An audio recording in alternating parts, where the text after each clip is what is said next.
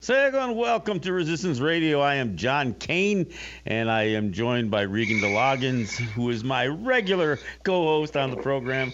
And uh, look, we, we're going to get into where we are with COVID-19. You know, and I know there's a lot of people talking about, uh, in general, you know, uh, getting kids back to school and states opening up, uh, in, including New York State. But there's got to be a little bit of a reality check. So that's what we're going to talk about today. But before we get into it, I do want to remind people that, uh, look, we are uh, listener supported radio, and we count on your support both as we broadcast on, on, WBAI in New York City and as we broadcast in Washington, D.C. on WPFW. So I'm asking you to go to the pledge line. I'm asking you, if you're listening in New York, please go to 516 620 3602 or you can go online. You can go to WBAI.org or go to their specific webpage, which is give2WBAI.org. Make a donation. Do it in the name of Resistance Radio with John and Regan. Uh, and, uh, you know, look, the station will appreciate it. I will appreciate it. If you're listening in Washington, I encourage you to go to 202 588 9739. Uh, again, 202 588 9739. 39 or go online to WPFWFM.org and you can follow the prompts there uh, to make a donation again to, to WPFW in the name of Resistance Radio. Uh, look, we're we are uh, solely, almost solely uh, funded by listeners making donations of this kind, the very kind that I'm asking for right now. So I, I greatly appreciate anybody who's who who look at this show and while I'm not pitching a premium or uh, or a product or you know or or a voice on your answering answering machine, whatever. Um, we are trying to pitch this show as the premium. It's you know, look, this has been suggested before, but this is what we're delivering. The product that we're giving you is is is not a, a product you're going to get in the mail. You're going to get it the way you're getting it right now, whether you're listening online uh, you know, on, on uh, streaming online on, on, WPFW's website or WBAI's website, or if you're watching us on stream live on Facebook, or if you're listening on, uh, you know, on the airwaves in Washington D.C. or or in New York City. This is the product uh, that we're that we're providing, and we're hoping that you have value, you you see some value in what we're doing here. So again, I ask you to go to the pledge lines. I'll give I'll give both for New York City and for WBAI. It's 516-620-3602. If you are listening in Washington D.C., then it's 202-588-9739. Um, I'll remind you later on in the program, but uh, you know it is really important that that you support these stations.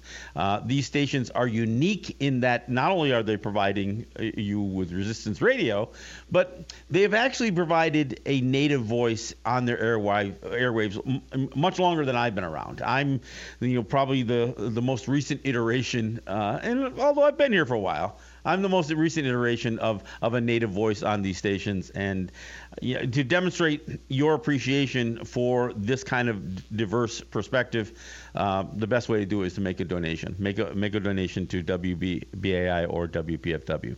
All right, Regan, are we uh, are are we buckled in? I have no idea. I sure hope so. well, it's good to hear your voice. Look, I know look, there's a lot of stuff going on, and I've been really frazzled because I'm in the in the midst of a of, of a battle over mascots at my old high school, and, and that has really heated up, and it and it and it's taken a lot of my time. And and as many, many of you listen to the to the program know that this is something that I'm passionate about. But in the midst of all this, we are still dealing with a with a global pandemic, and I think a lot of people have, have started to dismiss this, whether it's COVID fatigue or or whatever. But uh, but I've got a personal story you know, that I need to tell about this, but also just statistically, New York State has led every other state in the United States in in terms of the, the number of uh, of daily new cases every day for the last week. It, it was real close with, uh, I think, with with Texas. Uh, I think you know one day last week, but but this is what New York is doing. And, and, and all we're hearing out of, out of the governor and various places, and I'm, and I'm sure it's, I know it's a big issue in New York City, is oh, it's so important to get the kids back in school. And it's, you know, maybe it's time to open up, uh, you know, uh, bowling alleys and pool halls and movie theaters and, and all this stuff. And look, everybody can have their own judgments about what, how effective any of that is. But you know, look, the three states that are uh, that have the highest daily rates are New York, Texas, and Florida. Well, what do you think Texas and Florida are doing? And and and of course they've you know Texas even lifted their mask uh, you know ban or the uh, um, requirement and yeah, and it, and it's just bound to get worse. And of course there's so did the, Mississippi. the. Mississippi also Mississippi Of- of also course. lifted And their you- mask ban.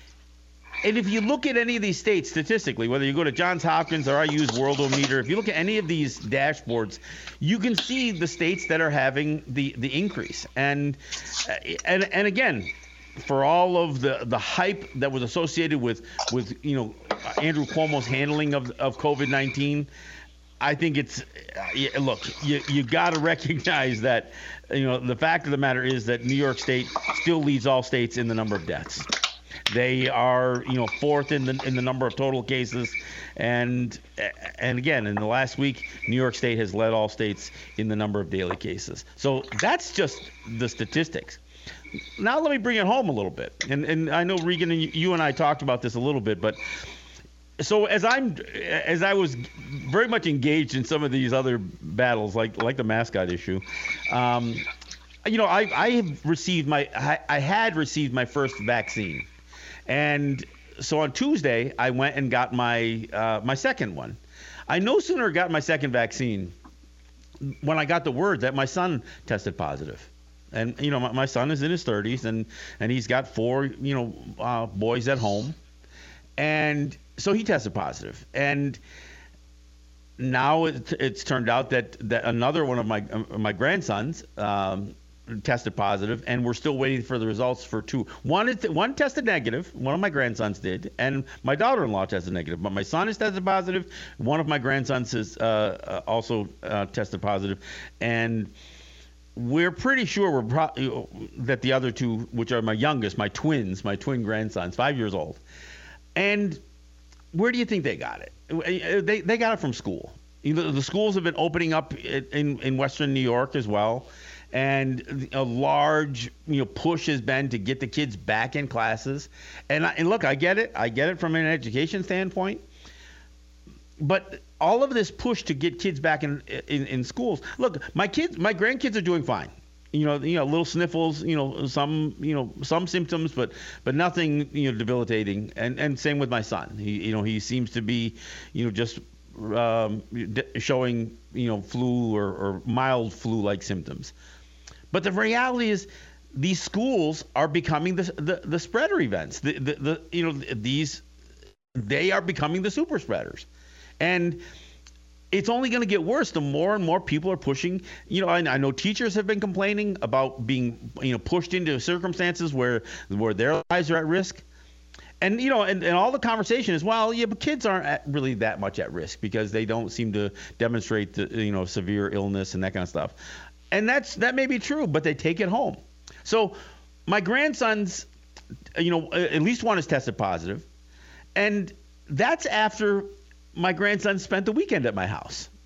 And they spent the night at my house. In my house, there's myself, and I'm 61 years old. There's my wife, who is, uh, you know, who, who's, uh, you know, 56 years old, and then uh, my father-in-law, who's who's 78 years old in my in my household.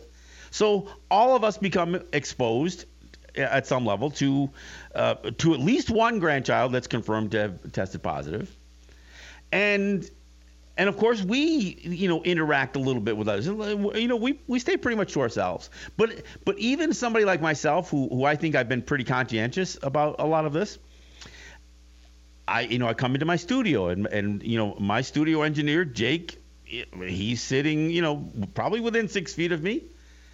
So now I exposed somebody else. Now, just to confirm, I did get tested since then, and I have tested negative, and, and, and Jake has tested negative, and my uh, my father-in-law and, and my and my wife seem, uh, have tested negative. But this is how quickly this thing can get out of hand, and now if you're eh, eh, eh, if you're socially active and going to movie theaters and, and all this other stuff on top of the fact that your kids are, are, are you know being exposed to this i mean my my grandkids didn't bring it to school. They got it from school. My son you know does go to work but his work is you know is very limited. He's, he's one of the only people in his office so he's, he's not interacting with people. So this is the reality. And, and, so I offered this up, and I, and I Regan, I'm, I'd really be interested in, in, hearing at least what your sense is how how is it going on the streets in New York? You know, and I know you have a couple of friends who are teachers, and I, I don't know how much you've yeah. had um, conversations, but w- what is your sense for for the climate? Um, not just of, of, fear that remains with COVID. I mean, because we know how bad it was, but but are are people coming, to, you know, are, are coming to realize that that New York is going the wrong way? I have a couple thoughts on this. Um, I mean, first and foremost, um, I think that within the per- within the per- first couple weeks of you know things like kind of reopening since Valentine's Day, because you know we had to we had to be open for date night. Um, we had to allow indoor seating for date night on Valentine's Day. Really, since then, there's been this like huge shift in the energy of New Yorkers and COVID. Um, and it actually makes me wildly uncomfortable. I think that I think that the reality of COVID fatigue is something that a lot of us joke about, but now that we are actually experiencing it, people are acting out. And I see less people wearing masks. I was on the subway this week um, for the first time in a long time, and I, my, I and the person I was with was we were the only a couple of the only two people on the train wearing masks consistently. Um, and there's a lot of people lowering masks to speak to one another. Like there's certain habits that were acceptable at the beginning of the outbreak before we learned more about COVID that I now see rearing their ugly heads. And it makes me very uncomfortable. You know, I'm a very, I'm an active person in terms of I'm out often. I do mutual aid. Um, you know, I I do service and work with unsheltered folks, and I, I you know, I I'm in community a lot, and so I understand that I'm often a risk for people. And I have the vaccine; I've gotten both doses. I also get tested every week, so you know, I try to be as careful as possible while also still providing for my community. And the reality is that there has been this a, a general change um, in how people, specifically New Yorkers, are acting. And I think a lot of this has to do with the fact that things are quote unquote open back for business and even allowing students to go back to school. Like, I understand. I understand um, that it's incredibly unhealthy for parents and students or, or, or, children rather to be stuck in a house together for months on end. I know that that's unhealthy.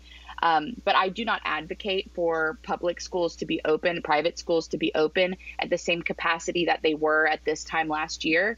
Um, you know, anecdotally, a, a number of my friends who have children who are parents of color, their children have have now have COVID now. You know, and, and as you said, you know, there's this this belief that yes, children um, are more resilient to COVID, but children are going ho- going home and the reality is that people of color, we often live with multiple generations in our home. So then the risk becomes, you know, real. Then it's a real risk. It's not just, oh, my child has COVID. It's, oh, my child who lives with, you know, grandparents, who lives with parents, who those parents have to go to work because there's a, you know, an economic, uh, every, uh, there's economic reasons for us to continue to have to go to work, you know, have to pay rent. So there are larger conversations that are not really being had because I think people are just like over it, over COVID, you know. And don't get me wrong, I'm over it too. I would love to not have to be living the life I'm living currently, but not at the risk of my greater community, especially communities of color. Like, I, I think that that for me is just something that really isn't being discussed in terms of New York reopening in a way that I expect it to be. There's just this adamant uh, this this adamant nature to want to you know summer and spring are around the corner. Let's get things going. Let's get capitalism going again. Um, you know, even the even the eviction courts are open. Starting March 11th, eviction courts are open. People can be legally removed from their houses officially. You know that that's an incredibly detrimental and disturbing aspect while the numbers are still so high. Also, even if the numbers were low, eviction court should not exist. You should not be removing people from their homes ever. Rent is a joke. But th- I just think that there's just this. Um, I feel like people have just moved away from fear and embraced the risk. And embracing risks is a personal choice, not something that you can force upon community. Right, because the, the entire community gets placed at risk because of personal choices. And, exactly. And you know, so uh, you're right. So this is this idea, you know, this, you know, all of these these folks who are suggesting that their freedoms are being Im- imposed upon. Uh, I mean, th- that might be the most selfish statement that anybody can make in uh, I- considering this year. And and by the way, this week marks the last week that I was in New York for uh, last year. I mean, it was the first week in March. That was my the last show that I broadcasted from New York City, and you know I I made the decision before the shutdown because the shutdown would essentially be in the next couple of weeks, uh, you know, yeah. a year ago.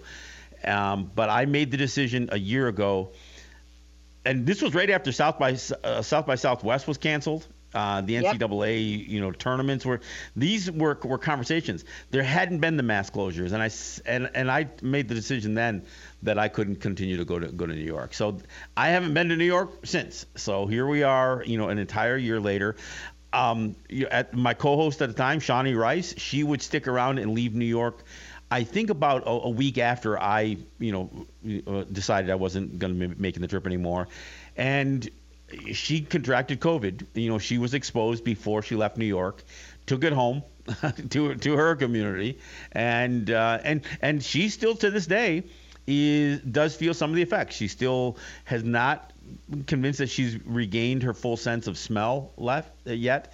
Uh, her roommate, who was actually more sick than she was, has, has suffered hair loss and, and, and a few other things you know associated with it. But you know, and I keep you know I keep tabs. I check in with with Shawnee from time to time yeah, me um, too. And of course, I've I've had other family. My sister in California has had long-term effects. She has been suffering for several months with uh, shortness of breath, uh, has not been able to return to work, and she is a first responder. She's a nurse, uh, and she hasn't been able to return to work. So. It, it, does come home, you know. And so I mentioned Shawnee because she is, you know, she's a, uh, you know, I still consider her a part of this show. Um, so you know, we, we have been impacted. My, my my immediate family with with my son and my grandchildren who are who are in and out of my household. You know, as you mentioned, multiple uh, multiple generations. I mean, last weekend I had three grandsons sleeping at my house with my wife and myself and my my wife's father. So, you know, we got multiple generations that, that get exposed because that's, you know, again, people of color and people, uh, you know, Native people in particular, oftentimes do have, you know, several generations staying uh, staying in a household, which makes us more vulnerable. And even as we have gotten more complacent because, you know, well, we made it this far. Well, yeah, we made it this far, and now what? Now I've got family members, close family members who, um, who you know, who are, who are now uh, testing positive. Luckily, nobody has been very, very sick um, close to me. Um, although, and we've talked about this in the past, Native communities have suffered uh, losses, not just you know, con, you know, not the number of infections, but the but the deaths. You know, a lot of uh, people have talked about Navajo because Navajo is a big, a large populated, a largely populated Native community. But as I run the numbers from from Seneca Nation, where where I live here our numbers on a on a percentage basis or proportionally are every bit as bad as what Navajo's experienced. So this is part of the challenge, and and of course the other challenge, and you and I talked about this before the show, and uh, and I'd love to hear your thoughts on it. Is is some of the resistance to to getting the vaccine? I mean, I know I didn't hesitate when when given the opportunity, but I know for for some very good causes because of, of history there are Native people and and certainly um, uh, you know other people of color who are who are indifferent about getting the vaccine. Well, there's a couple of things I wanted to bring up in terms of in relation to COVID. Um, first, John, what you were talking about in terms of how COVID has affected our communities, which is, uh, you know, this the study came out on February 5th, uh, 2021, so just uh, just a couple weeks ago. I almost said just a couple days ago and then realized we're in March. So uh, just a couple weeks ago, a study came out that shows that the mortality statistics in terms of corona and um, and indigenous populations is the highest. That native groups are that COVID is deadlier to indigenous groups than any other um, than any other racial group, and that almost almost double uh, one in every 475 indigenous people has died from COVID, according to this APM research lab uh, that came out. That specifically, uh, the report is called "Color of Coronavirus Project," and I highly recommend folks take a look at it. It breaks down uh, deaths and mortality by race, um, and this is in this is in comparison to white Americans, Black Americans, uh, Latinx Americans, Pacific Islander Americans, and Asian Americans. So there's quite a bit of data um, but it was shocking for me to see that we are uh, we experience mortality when uh, when exposed to COVID at a higher rate than all other groups. And why is that? And again, this is not like in, in terms of competition, but why is that relevant? Because we are also uh, we, we are the the least likely to receive government aid and uh, PPE supplies in general in terms of other groups. Uh, for example, at the beginning of COVID, a number of indigenous nations made requests to have PPE sent to reserves. And a number of indigenous nations, rather than receiving PPE, received body bags. And for folks that are unaware, this is not the first time in history where indigenous nations during a pandemic have received body bags rather than PPE rather than hygiene materials, rather than financial support.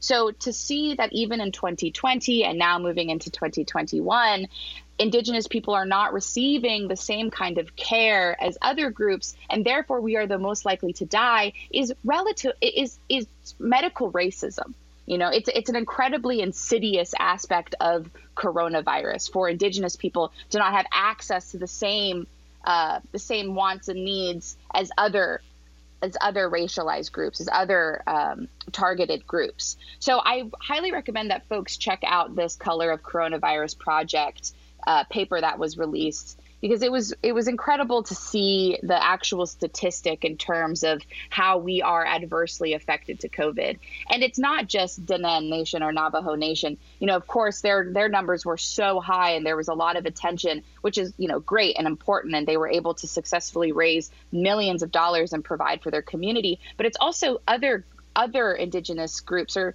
adversely affected by COVID, and I think that something that was incredibly poignant and uh, uh, in response to uh, how COVID has adversely affected Indigenous nations was the work that Abigail Echo-Hawk did. Um, she works for the uh, United Indian Health Institute based out of so-called Seattle, and not only has this not only has UIHI provided incredible reports about Indigenous people and COVID, but she herself created this incredible piece of art made out of some of the body bags that UIHI received from the federal government to bring to light how even in 2020, even in 2021, even during a global pandemic, um, and even with all this access to wealth from a number of different places, Indigenous people are still not seen and still not cared for in the same way that other groups should be or have been in the past. So I highly recommend that folks look at this piece of art that Abigail Echo-Hawk made and also look at the reports that UIHI puts out because it's in it's in conjunction with community work. I participated in a number of their surveys. And the reason I bring up Abigail and UIHI is it goes into the conversation that you and I, John, were having, which was reactions by Indigenous people to the vaccine. Um, one of the reports that UIHI collected data on was how indigenous people are reacting to access to the vaccine if people will take the vaccine. I look forward to when the when that uh, report is fully published but i took part in that survey. And i was honest as i was as honest as as i could be for myself which was that i actually didn't want or trust the vaccine I still am pretty uncomfortable with the fact that I I got it. I got both doses of Moderna. I'm happy to have it, but there was I did have an anxiety attack when I sat down to get this shot. Um, just remembering all of the historicized and genetic trauma, you know, remembering how diseases have been weaponized against our communities for hundreds of years. Also realizing that, you know, big pharma isn't looking out for the community, but rather looking out for making profit. And so there was a number of things that I, I really didn't, that irked me about getting this vaccine. Um, and I did it because I have to and because I need to and because it's important. But I still, I understand why Indigenous people um, are uncomfortable with getting the vaccine. I, I get it. It's, it's a scary it's a scary um, it's a scary moment to relinquish control of your body to a federal government organization that literally doesn't care about you and sent body bags instead of PPE. So I think that for folks to be uncomfortable with getting the vaccine as Indigenous people, it's understandable, but I would still advocate for us to all do it. Yeah, yeah. Well, and, and you mentioned about, uh, you know, not only were we least likely to get some of this PPE and, frankly, access to testing or even uh, even vaccines. We were also last. We were not just least, yep. we were last. I mean, one of the biggest problems that I had was you know, there was even though we have a, a really competent clinic here on the Seneca Nation territory, there was no testing available uh, unless it unless it came through from the the most local county or the or from the state. And now I can I can pretty much get get tested weekly, uh, and and but that wasn't the way it was in the beginning. So when you don't have that kind of access to even know who or how many or you know where the pockets of infection are. I mean, contact contact tracing is uh, is irrelevant, and so this this all contributes to this. And and I, and I agree with you on. I understand why people are apprehensive about getting the vaccine. You know, I I felt like because I have um, somebody older than me living in my household, that it was important that I uh, you know that I get it once when it was once it was made available. And I will say I know I've heard all kinds of horror stories associated with uh, with getting the vaccines, and some not so horrible. I mean, some just you know soreness or fatigue and that kind of stuff. I, am to say I suffered no uh, um, no ill effects. I didn't get any fever. I didn't get any you know sniffles or cough or or, or, or fatigue, malaise, as they say. I suffered none of that. Now I'm not saying that that I'm special. um, or that you know others may may experience some other uh, you know other effects what I, mean, I heard I was that most of the time special. you would get it on the second. Uh, you would get it on the second dose more so than the, the, first. I've gotten both, and I didn't, and I just got mine the other day, and and I haven't suffered any. I got knocked out, John. I got knocked out by the vaccine. It put both ones or just the second my one. butt. Um, the first. Okay, so I got the first shot done and later I got it earlier in the day. And by the evening, I didn't feel great. I had a little bit of a fever and um, I was a little nauseous. So I just went to sleep. And by the time I woke up, I was fine. But I got the second dose and it knocked me out for two to three days. Um, I was, I woke up the next morning and I couldn't move. My body was in so much pain. Uh, walking was actually almost impossible. I have a dog, and my roommates had to walk my dog for me that whole day um, I could not. It, it was actually really uh, actually really traumatic. Um, well, and, I, the, I, and again, you talked about anxiety. I mean, I, will admit when when I went in for my second shot. I was, you know, thinking, well, I guess I'm gonna get myself sick for a day or two. Yeah. Know? And and I, so I, I had, you know, that level of anxiety. But I gotta think that if you start to feel those effects uh, like you did, it's got to really make you anxious and and you start gonna you have to start wondering well how long is this going to be i mean i know yeah. they're saying it's only a day and and most people that i know who have experienced this they said it went away faster than it came and and i don't oh. know what your experience was but um that's that's really uh, you know that's disheartening to hear that you that you struggled so badly with it it was bad. It was uh, it was bad for me. I've, I've never actually been very sick. Like I've never gotten the flu like that before or anything. And I I was incredibly ill. Um, and my arm actually where I got the shot swole up and I had a rash from the top of my arm to my wrist that was just like a massive uh, painful rash. So like i actually had a very adverse experience i guess you did. to to the vaccine though i highly recommend still getting it. But for those who haven't gotten it yet you know take a day off.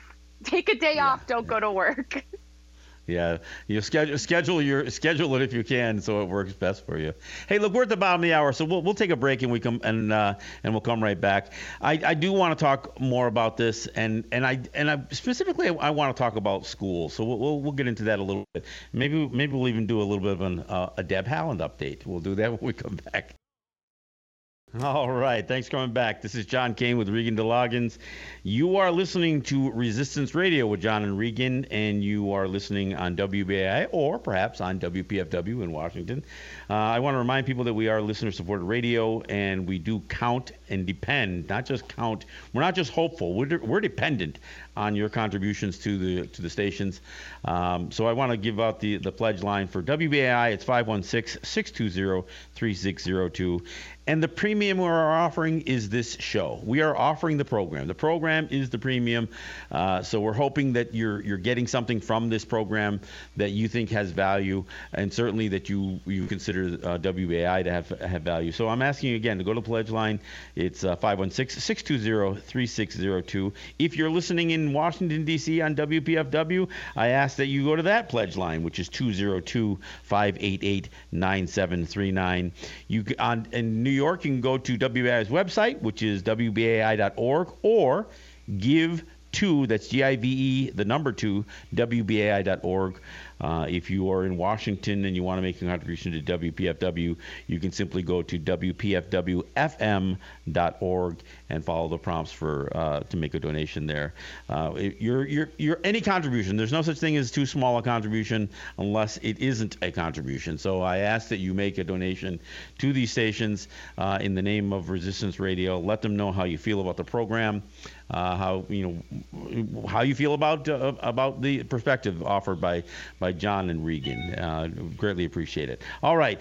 Um, uh, just be, before we get back into into the, the, longer conversation we're having about COVID and, and school um, schools and, and kids and that kind of stuff, um, the the update on on Deb Haaland's confirmation she made it through the committee that will, uh, you know, so she can go before the full Senate. The committee has been, uh, you know, the what was it? The committee on on energy or what is it? Uh, um, yes, it's the Energy it's and the Natural Resources Committee. There it is. Um, and they voted really barely she barely got through it. 11 to 9 she got through it. And and essentially it took a republican you know essentially to to cross over. Um, uh, Lisa Murkowski from Alaska, you know, to you know, to give her that that push over the line, and, and and now she'll go before the full Senate. You know, there's something interesting, and you know, without you know belaboring how you or I feel about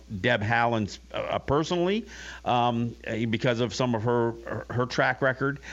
Um, we we obviously um, don't want to see a woman being uh, uh, mistreated in you know in this male dominant culture, and we certainly don't want to see a woman of color uh, you know have to deal with both misogyny and racism, which is what she's had to experience throughout this uh, throughout these hearings.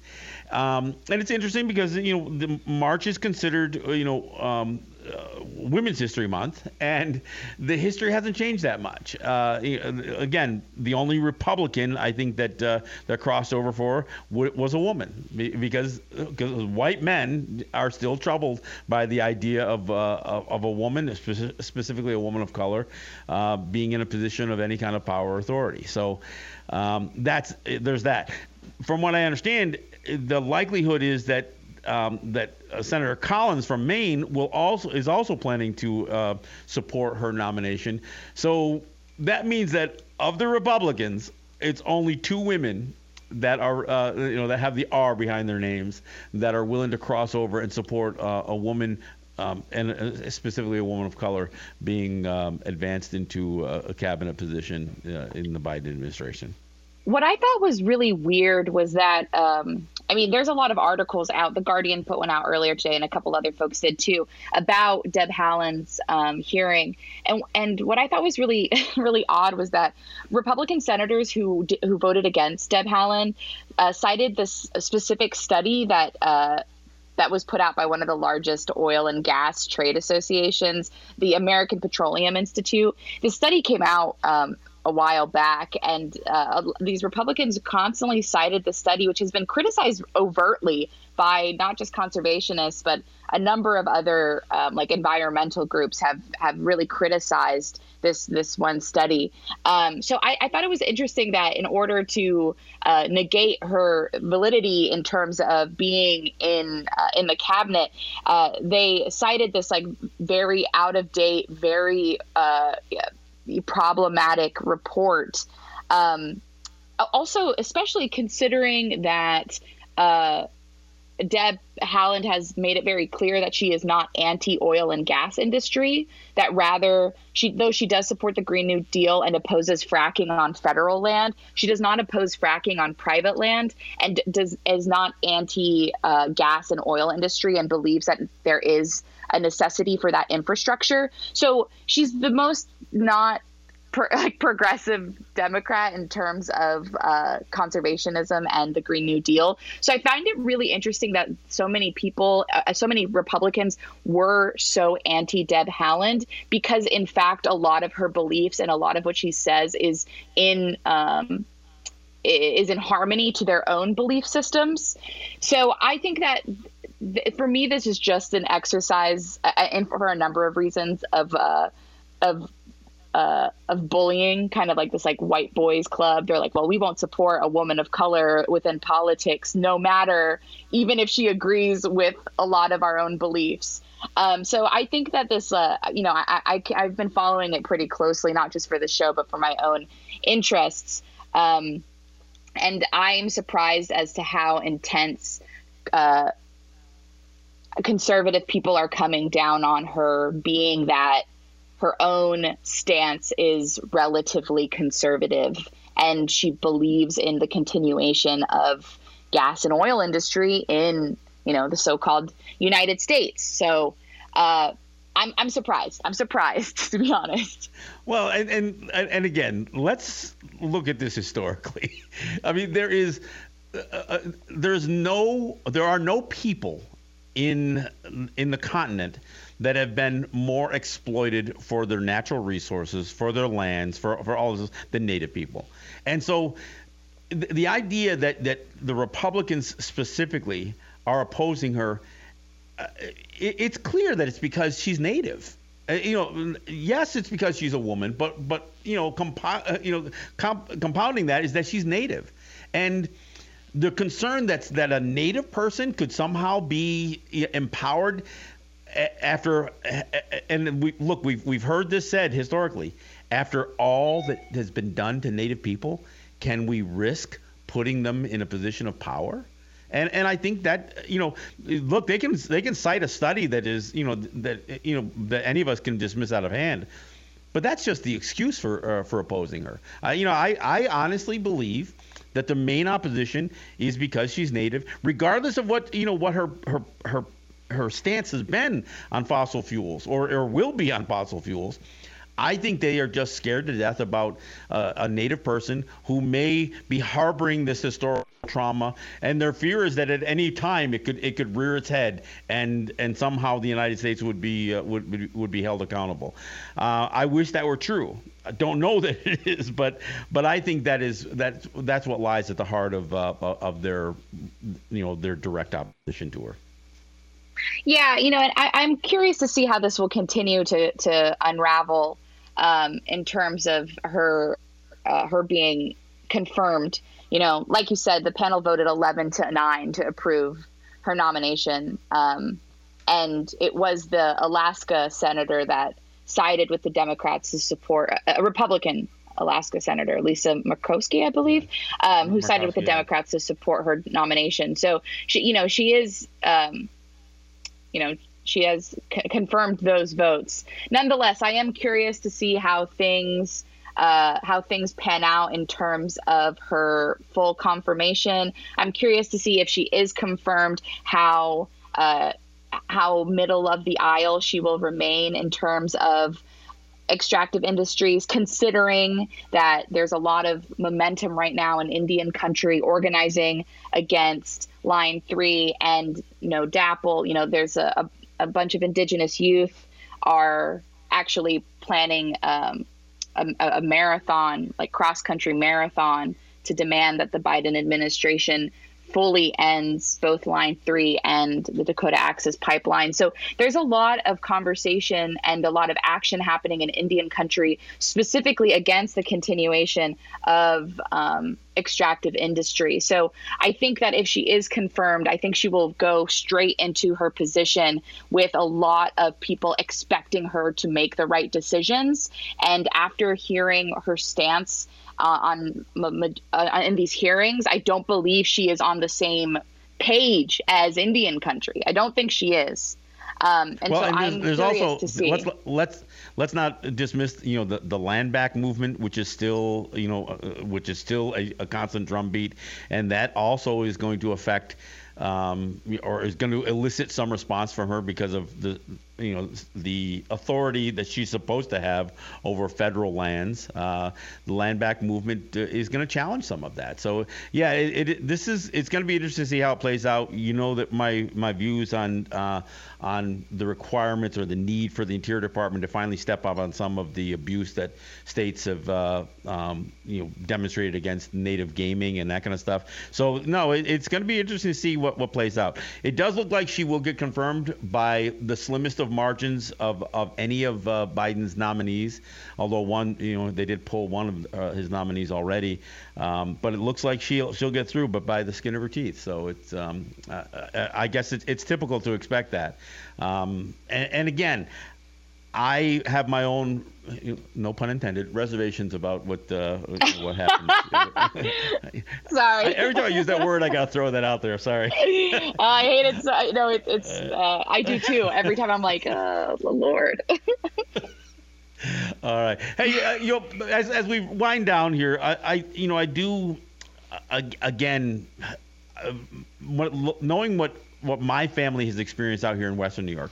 My my grandkids go to a public school off Native territory, and that school is is now you know. Uh, they they they contracted uh, COVID from that uh, from from attending school, and there's no question about that. I mean, it's a it's it, it, it's an obvious conclusion.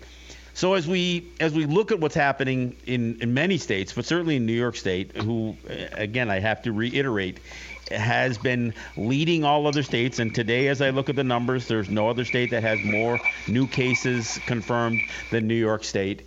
And we're seeing what's going to, you know, the push in New York City to get kids back in classrooms. Um, we have new strains of the uh, of COVID that seem to be more infectious and perhaps even a little uh, more resistant to the vac- uh, vaccines. This, you know, it's shaping up for March to be really, really disconcerting. I mean, the, the spring break issues come up, and as you talked about, this demand to try to get, um, you know, the economy rolling and that kind of stuff. Um, I, I think it's real easy people, for people to forget that the numbers that exist right now, even though the new cases rates have dropped some and the hospitalizations have dropped, we're just at November numbers. We're not at pre-pandemic numbers or even any of the lulls that took place during the summertime. We're at numbers that are have only been, you know, been outpaced during the worst months of, of December and January. So you know, any complacency. Look, we have to take this seriously, folks. Wear your masks. You know, and try to minimize your exposure to other people. And you know, look, I don't know how long we have to do this for. But uh, every time a level of complacency washes over, the infection rate goes up. And look, there's there's already been oh, uh, what is it? 532,000 deaths associated with this uh, with this disease.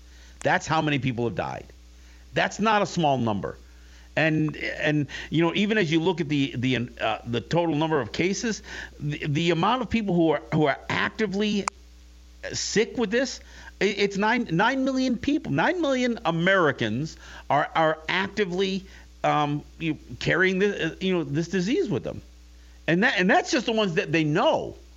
The the likelihood is that it's that it's that it's probably ten times.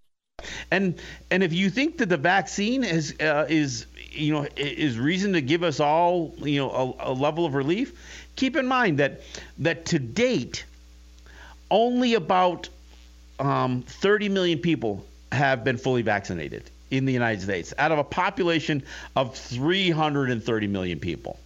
So it's a long ways from vaccinations, you know, that that could demonstrate anything even close to herd immunity. We're not. We're, we're nowhere near that, folks. So, I mean, I can't impress upon people enough, and I, and I know. Look, there's a there's a lot of you know there are a lot of voices out there about the things that you can do to make yourself more resistant. There's nothing that can make you more resistant to to um, to infection and, and transmission than than staying away from other people. and and I know it's tough. We are social creatures, but look, you know, in the interest of your lives, the lives of your loved ones, and especially the lives of the, uh, of the elderly in your families, um, we have to be more responsible. Uh, and yes, we've we've got to limit some of our uh, some of our activities. We have to we we have to you know understand that our freedoms you know while they may be valuable to you your your freedoms that come at the cost of somebody else's lives are not something that you should be you know uh, promoting and, and exploiting that's that's all i can say you know, I also want to I want to echo some of the things I said earlier, um, specifically about the work that the Urban Indian Health Institute is doing. And I just double checked to make sure. And actually, the survey that I participated in did they already published their findings. Uh, so I highly recommend for those who are Indigenous to take a look at the Strengthening Vaccine Efforts in Indian Country report put out by the UIHI. Um, I really appreciate this report, not just because it provides uh, statistical information in relation to how uh, we are disproportionately impacted by COVID 19, but also it, I think it's an important conversation for Indigenous people to have in terms of fear of getting the vaccine, fear of uh, medical racism, fear, and like th- those fears are valid. I, I want folks to understand that that you know there you're not alone if you are nervous about getting the vaccine as an indigenous person. There are a number of people who felt who feel the same way, and reading this report really helped. Um, and just even walking through and doing the survey really helped me acknowledge how historic and current harms are perpetrated and perpetuated by healthcare institutions and the US government, and that the contribution to the skepticism of vaccines is based in reality. You know, you're not uh, crazy or um, or paranoid or any of the you know like we have to you're not don't let don't be gaslit by the medical world by the federal government into thinking that you're crazy for not wanting the vaccine Rather, inform yourself, respect your family, your elders, future generations of the broader indigenous community, and really, you know, get this vaccine as a means to to move forward with our lives, not as capitalists, not as um, you know, not not as people who want to participate in the continuing harm of our community, but rather as people who want to move forward and uplift our community. So I highly recommend folks check out the the work that's being done participate in surveys, let your voice be heard in this way because you're not alone. I like I said when I sat down, I had so much anxiety about getting a shot. I didn't want to get the vaccine. I really didn't. I don't trust the federal government. I don't trust big pharma. I didn't want to do it. And I did it because it's my duty and I recognize that the vaccine acceptance is a spectrum and that being willing to get vaccinated is about safety and effectiveness and accessibility and but that nonetheless we still have to acknowledge that there is a legacy of us being treated poorly by these larger institutions. So, well, you know, and I think it's important to realize that we're not endorsing the federal government's response because, frankly, it's sucked. Hell um, no, nor, I never. nor are we endorsing, you know, big pharma, you know, and uh, you know, and, and praising uh, praising them either. Look, and and I also want to be clear that that this, the decision to get the vaccine is not just so that I or or Regan can can go right back to uh, to our quote unquote normal lives. Exactly. Because I'm still going to keep my distance. I'm still going to wear a mask. I, and because frankly, my mistrust for the vaccine vaccine also uh, tr- translates to my mistrust to the effectiveness of the vaccine. Exactly. So, uh, you know, I'm just trying to take whatever steps I can to protect myself and the people around me. That's that's what you know. That, that's why the recommendation to, to taking the vaccine comes. And you know, and, and and again, you know, people can have a range of thoughts on this stuff, but in the meantime, wear a mask keep your distance, get the vaccine when it comes comes available, and we can we can have longer debates and prolonged debates about uh, about how wrong the pharmaceutical industry has done us all, how wrong the federal government, how wrong the state government has done. You know, as I as I watch, you know, a governor write a book you know, praising his own work in the midst of a global pandemic, I just shake my head with disgust and and this is you know this is the, the, the world that we live in. I mean, it's it, you know it, it's a, it's absurd. So. Um, and, and again, my mistrust for government crosses party lines, and you know, and and we're going to see how all of this plays out in the in the long run. But in the short term, um, look, I'm going to do everything I can to not have to rely on you know you know on hospital care, on uh, on on governments and on government services. Um, and you know, but but I will take uh, uh, uh, I'll take the opportunity to, you know, to to get a vaccine. I'll take the opportunity if you know if for whatever reason I have no access to PPE. If it uh, if it comes available through a government program, I'm gonna get I'm gonna get the mask. I'm gonna get you know whatever I need to protect myself and my loved ones. So I that's what I'm telling people to do. I, I, feel the same way. I just think it's really important for us as Indigenous people to move through the hesitancy that we have. You know, there is an interconnectedness um, between skepticism of the vaccine, healthcare, federal government, like a number, a number of things that are, are valid. Um, you know, recalling historical abuses and unethical research. Like I, I, you know, I share the concerns of other Indigenous people throughout Indian country who are fearful of the rapid development of this vaccine and fearful of being quote unquote guinea pigs. And I understand. Um, and I think that what I think that we can navigate and walk through this hesitancy together for community health.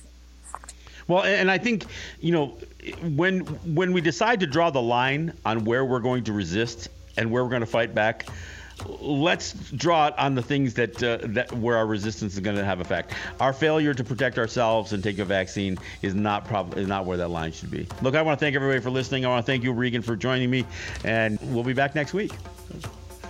This is Resistance Radio. Yahweh.